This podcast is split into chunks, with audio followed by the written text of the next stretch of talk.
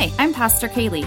Thank you for listening to this sermon from Wood Street Chapel in Fortuna, California. You can find out more information about our church at www.woodstreetchapel.org. It's such a perfect example if we, we look back at, at Genesis 11 and we look at, at that promise that God made. God made a promise to Abraham and, and he said, Through you, all of the nations of the earth would be blessed. And you've heard me mention before this idea of, of being blessed to be a blessing. And that is very much what, what these ministries, this is very much what the food ministry, this is very much the heart of Wood Street Chapel is that we are, have been blessed. And because we have been blessed, we have an opportunity to be a blessing to be a blessing in, in, tangible ways, to be a blessing in, in phys, to meet physical needs, and through that, sharing the love of Jesus. Let's pray. Heavenly Father, we thank you for this time, Lord. We ask that you would speak to your people, that you would speak to your people in new, fresh ways. God, that you would change lives, you would change hearts and minds, that you would shape, mold, and create who you would have us be. Lord, we ask that it would be your words that are heard this morning. In Jesus' name we pray. Amen. Today we are continuing our series on, on getting back to basics. And I want to, before we go too far into it, just make sure that we are clear and understanding the, the value of coming back to basics. Sometimes there is this temptation to look at, at something that is review, something that maybe you have heard of before, and say, Well, I've heard that before, and because I've heard that before, this doesn't really apply to me. I, I know the, the answers to the test already, so I don't need to, to participate. I don't need to be a part of this. What I can say is, as I am going through and, and studying these areas, as I am going through and, and looking at what it means to, to this morning be a worshiper. There are reminders that bring me back, that, that ground me in truth. In 1 Peter, it says, You are a chosen people. You are a royal priesthood, a holy nation, God's special possession, that you may declare the praises of him who called you out of darkness into his wonderful light. You are a royal priesthood, and you are that. You have been chosen for a purpose. That should be encouraging. You have been chosen to do something. You haven't just been chosen to go out and just see how it works. You have been chosen that you may declare the praises of him who called you out of darkness into his wonderful light. Is he worthy?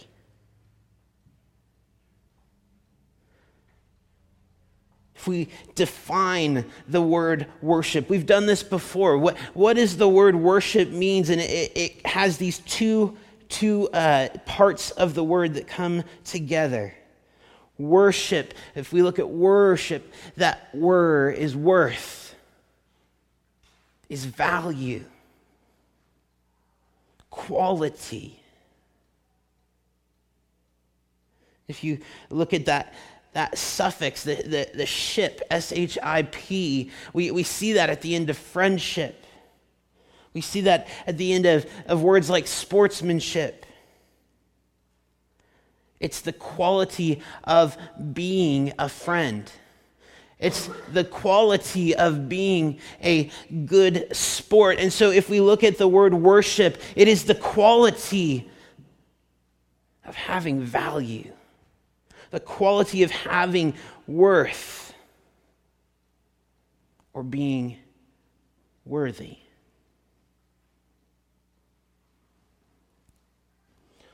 When we come to this place and we lift our arms and we sing together. We're worshiping, saying today, quite literally, that He is worthy.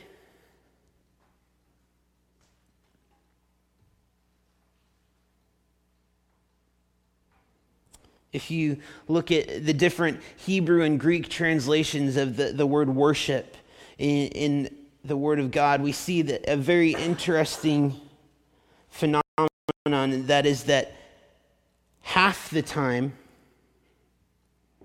it's, it's translated in, in the way that we just talked about this idea of, of ascribing value and worth. The other half of the time, it's referencing service. And so that, that maybe indicates something that could potentially be a little uncomfortable. It means that it's not enough just to sing a song. It's not enough for me just to be up here saying the words. It's not enough for me just to proclaim it. I'm supposed to live a life of worship the actions that take place that come from my being are supposed to be an act of worship. I praise, I lift up my hands, I, I lift up my voice and sing to God. I receive instruction from God, and from that instruction, I live a life of praise. If we look back at, at the Old Testament, we see example after example starting in the book of Genesis where, where worship was demonstrated. We see it with Cain and Abel. At, at, the very beginning, Cain and Abel are, are worshiping. They're setting up an altar. They're presenting a sacrifice to God. They're bringing what they're supposed to be bringing is their first fruits, their best. Fast forward to Noah. Noah comes out of the, the ark after it has landed on dry land, and, and God has put up his rainbow saying that he will, will never destroy the earth again with a flood. And the way Noah thanks God for his faithfulness is he builds an altar and he worships and he praises God. We look at Abraham, Abraham is uh, told to go out into the wilderness and, and he's told to sacrifice his son Isaac, something that we cannot even begin to imagine what that feels like or looks like. And through that test, through that challenge that, that God puts to Abraham and, and ultimately rescues Isaac and replaces Isaac with a ram that can be sacrificed, praise and worship takes place because of God's faithfulness. If we look at Jacob, Jacob sets up an altar after having an encounter with God, after he struggles with God and he, he uh, demands of the angel of the Lord after wrestling with him for an entire night I will not let you go until you bless me. And the angel of the Lord blesses Jacob, and, and Jacob sets up an altar in that place, and he says, This is where, where God touched me. This is where God blessed me. And what we see in these examples, if we look at the Word of God, we see that there is not really any instruction at all that has been given other than two points. The, the first is that God demands our very best.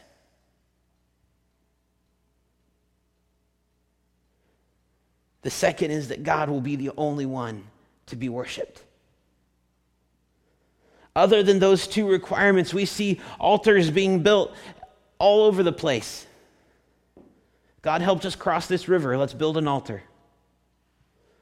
God showed up in, a, a miraculous way in this particular point in my life. Let's build an altar. There was very little instruction that was given. And then we, we fast forward to uh, Moses and the, the people of Israel out in the wilderness. And if you've read through the Bible and you start looking at, at Exodus, Leviticus, Numbers, Deuteronomy, you look at, at those books and you see that we went from not having really a whole lot of instruction on how to worship God to now there is a lot of instruction on how to worship God. Like, this is the length that your pants should be when you watch come in to worship God type of instruction. what changed? What changed during that time? God had chosen a people. God had, had chosen for himself, had set aside for himself a people, like we read just, just now in 1 Peter, a royal priesthood, a holy nation that has been set apart. And, and that's what Israel was to start. And not only did he choose for himself a holy nation, he chose for himself a nation that he would come and dwell amongst. He gave very specific instruction on how to create, how to construct the tabernacle, the tent uh, of meeting, the tent where his presence, his glory could be. But if he was going to be amongst his people, there had to be very specific instruction on how his people could approach him. Because if, if everybody just walked up to God in the, the midst of the tabernacle without this instruction, his people would be no more. They would all just die. God designated holy places. He designated holy times, holy animals, holy vegetables. He, he had like holy pieces of bread that, that needed to be involved, holy buckets of oil that were involved, all of these different processes of how to bring glory and honor and praise to the king who is worthy. And if you look at the instruction, if you, you sit down and you try to read it all, I mean, there were people whose entire job was dedicated to knowing how to do it. And it feels so overwhelming, but it goes to show just how far God will go to be with his people.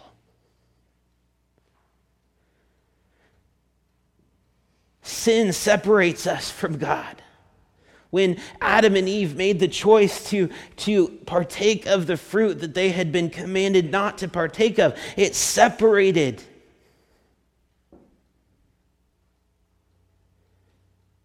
But God so loved the world that he made ways for his children to be with him.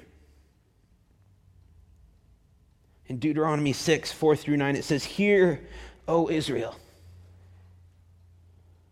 the Lord our God. The Lord is one. Love the Lord your God with all of your heart, with all of your soul, with all of your strength. These commandments I give to you today, they're to be on your hearts. Impress them on your children. Talk about them when you sit at home.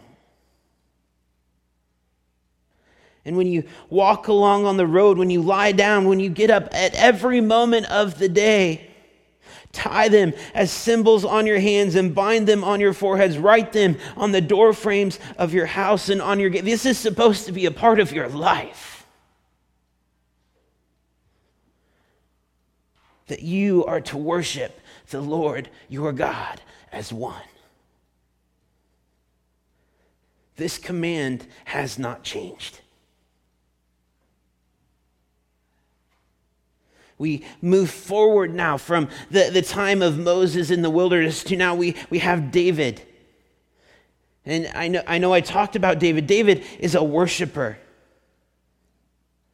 And he initiates the, the construction of the temple and, and he uh, prepares the way for his son Solomon to complete that process. And David incorporates music into worship.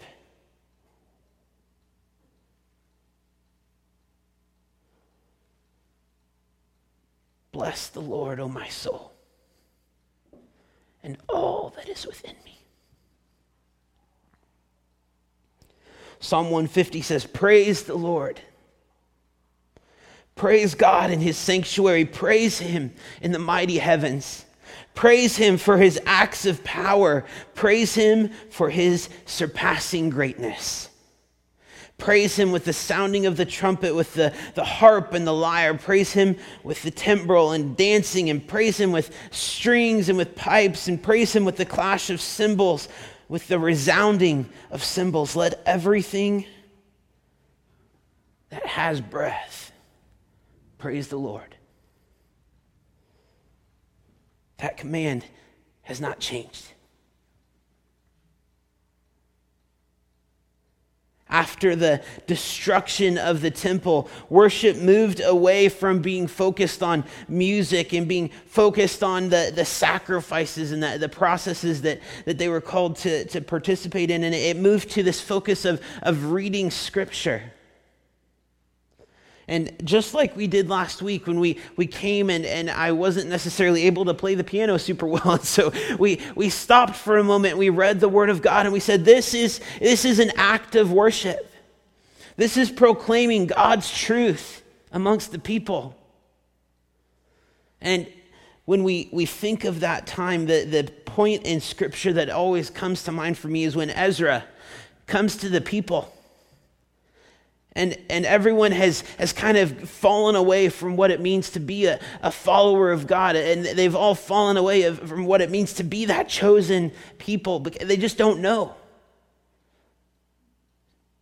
Time after time after time, they have, have stepped away from that inheritance, stepped away from being chosen. Church, do you know you have to choose to be chosen? They have, have stepped away from being chosen people. And all of a sudden, they, they find what was lost. They find the, the book of the law. It's probably the, the first five books of the Bible. That they find the, the, the book of the law. And Ezra gets up on a platform and he plops this book of the probably a scroll, it's not a book. But they, they, they plop this stuff down on this platform, and, and I just envision this entire city looking at Ezra, weeping as they start to understand what it is that they have missed, as they start to recognize the fact that they are a chosen people.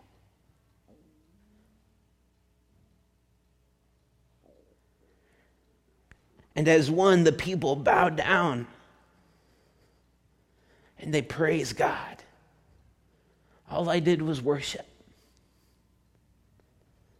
All I did was bow down.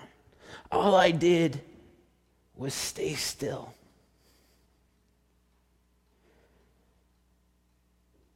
Jesus participates in, in sacrificing Passover lambs. Jesus participates in the reading of Scripture in the synagogues.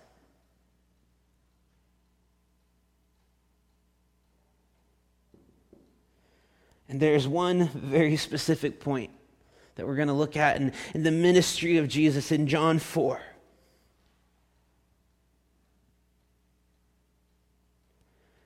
It is a point that if you have been in the church for any period of time, you've heard about. If you've been coming to Wood Street Chapel for any period of time, you've probably heard about. There's a woman at a well. A woman who is coming to the well in the heat of the, the day when normally everyone would, would come to the well during the morning when it wouldn't be warm, but she wasn't welcome. She wasn't welcome because of the things that existed in her past. She wasn't welcome because of the choices that she had made. She wasn't welcome because of who she was. See, she was a Samaritan woman, so that was a mark against her. She was a woman. And that was a mark against her. She was a woman who wasn't married to the man she was living with. And that was a mark against her. She was a, a woman who had been divorced multiple times. And that was a mark against her. And, and sometimes it's easy for us to look at scripture and it's easy for us to look at this example of this woman and, and kind of shake our finger at her and say, What, what a mess.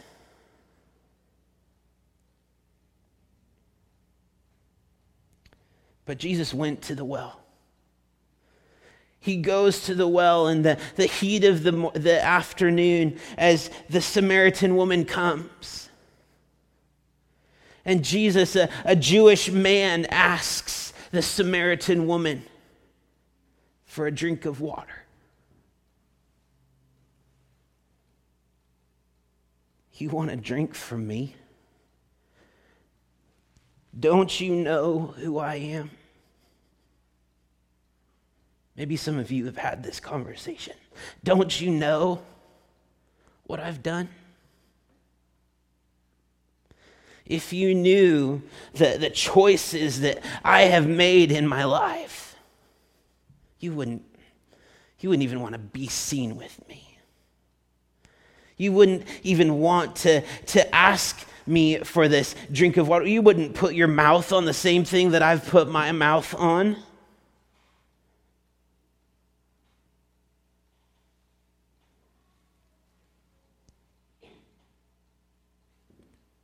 And through the course of conversation,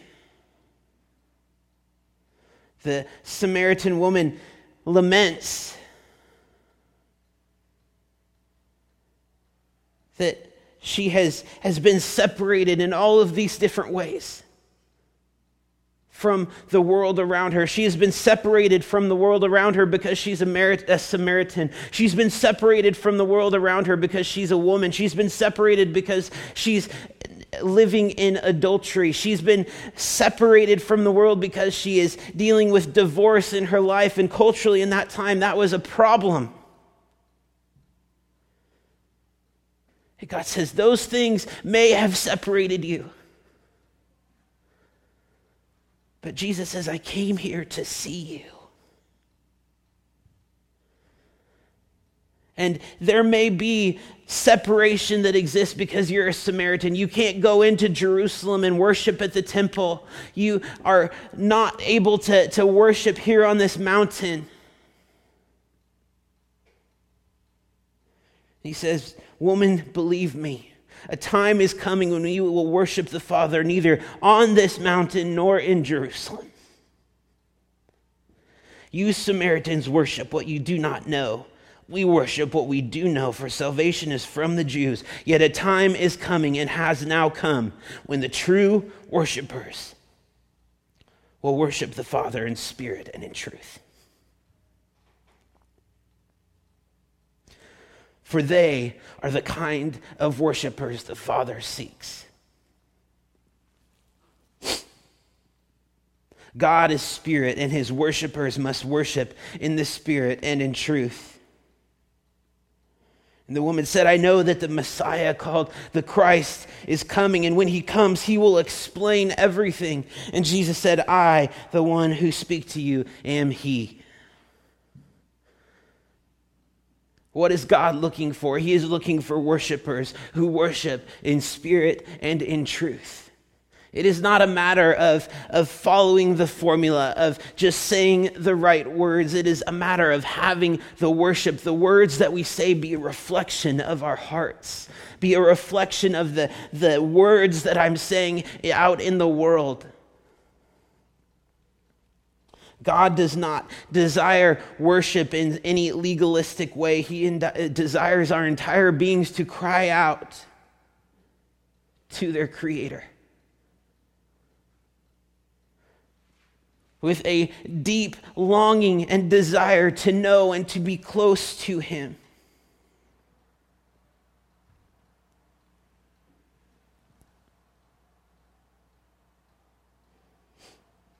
I've shared my testimony before, and, and I'm going to do it in a, a, short way this morning. I started playing the piano close to, my goodness, I don't know, 30 years ago, maybe 28 years ago. I was just doing it because that's the, the thing that my parents decided was a good thing for me to do. We went to a, a, piano recital for Oliver yesterday, and it, it brought back a lot of memories of, of those times where it's just a ding, ding, ding, ding. Uh, and I love the performance.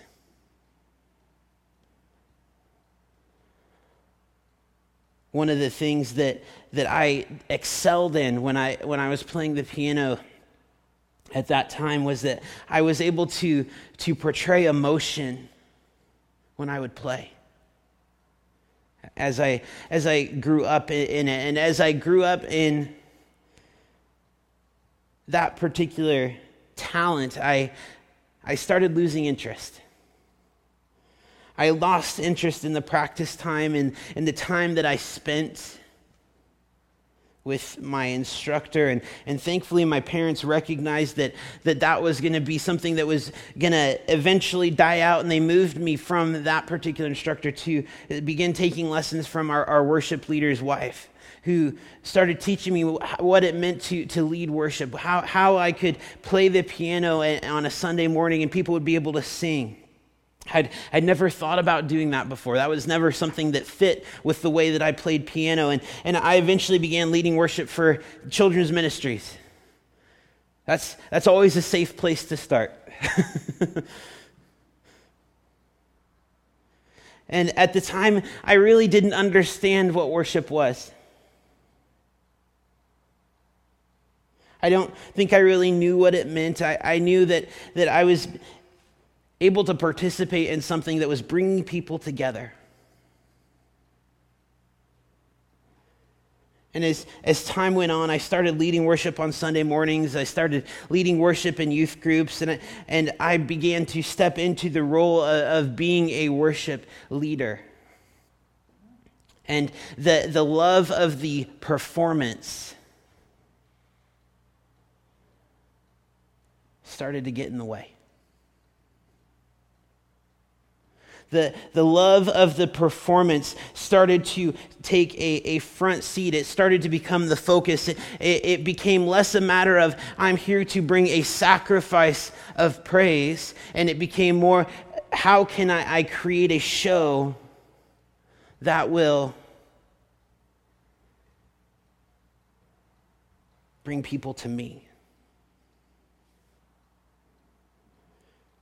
This went on for maybe a period of a year, two years, until I, I went to a senior high camp, a church camp at Old Oak Ranch, and, and the, the speaker was talking about what it meant to, to lay down our pride and, and what it meant to, to lay down the, the things that were getting in the way of, of God using us completely. And, and I, I went forward and I didn't know what God wanted to, to have from me. And I said, God, whatever, whatever thing it is, you can have it. Whatever thing that I am holding back, you can have. And, and I heard the Holy Spirit talk to me and say, you know, I, I want your, your musicality. I, I want your, your talent in this area. And well, God, you already have that. Whatever else you, you need, whatever else you desire from me, whatever else I can give, I, I, I want to make it available. But Matt, I want your, your talent. And, and I kept on hanging on to those things and, until in the middle of, of praying, my hands stopped working. They, they seized up to the point that I could not let go of a fist.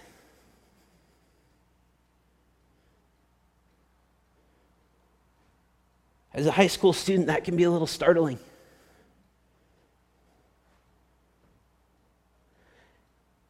And it wasn't until I was able to say, God, I, I surrender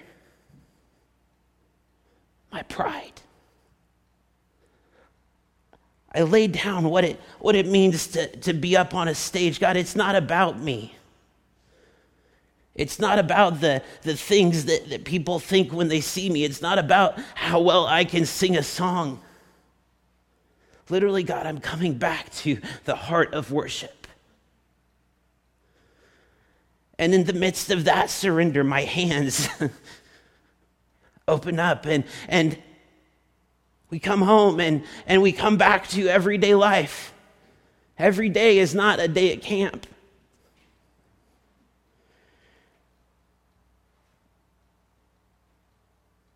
And it, it's at that point that you start to recognize that that leading worship leading in general is leading by example. Even after this time in my life, it is a regular struggle. It is a regular act of surrender to lay down my pride.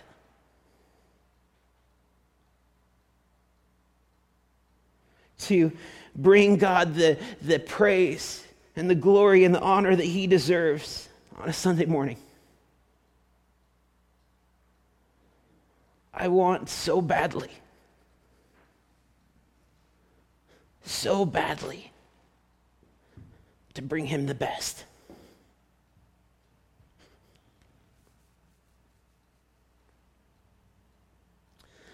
But all too often, all too often, it feels like maybe that offering's smoldering just a little bit.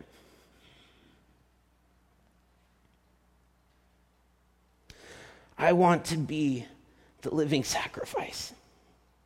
I want to be the living sacrifice that I have been called to be, but so often I find myself running away. I don't pray the way that I want to. I don't have the amount of faith that I wish I had. I don't sing the way I want to. I don't play the piano the way that I wish I could. All of the things that, that I try to do seem to come up short. And it, the beautiful thing, church, the beautiful thing is that when you come to this point, when you come to the point of recognizing that everything that I do is not worth a thing, all of my best efforts amount to nothing. We see that all of these things are being accomplished in our lives. The same way God accomplishes everything else through Jesus. Jesus takes my imperfect prayers and he brings them to the Father and he makes them perfect. Jesus takes what little faith I have and he grows it to accomplish the works that he has planned in my life. Jesus knows all of the words to the songs of my heart.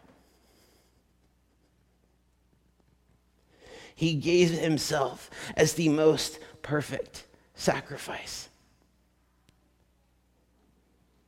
He gave his life as an act of worship. He is our perfect substitute when all we can bring is imperfection. This morning we have looked back from the beginning of time. We have looked back from the beginning of time at Adam and Eve and, and Cain and Abel, and we've gone through to Abraham and to Moses and to David, and through the entire Word of God, we see that the blood uh, of Jesus Christ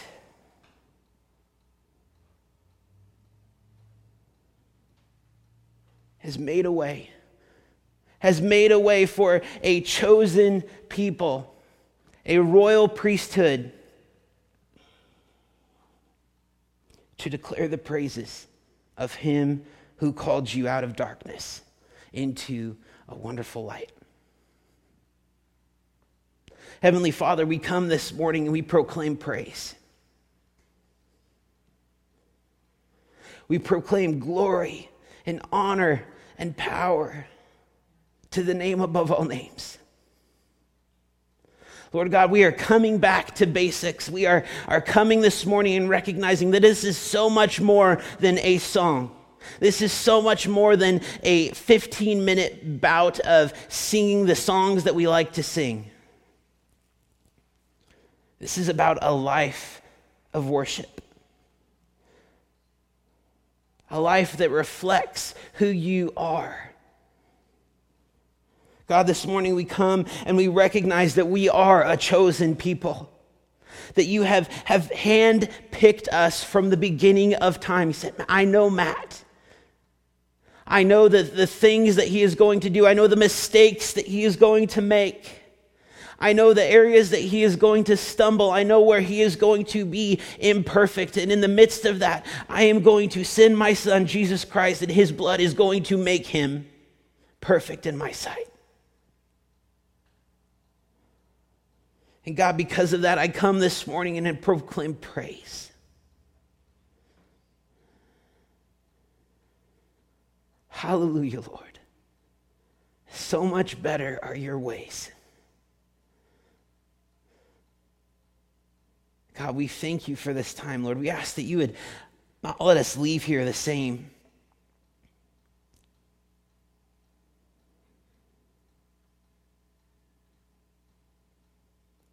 Bless us, we pray. In Jesus' name, amen.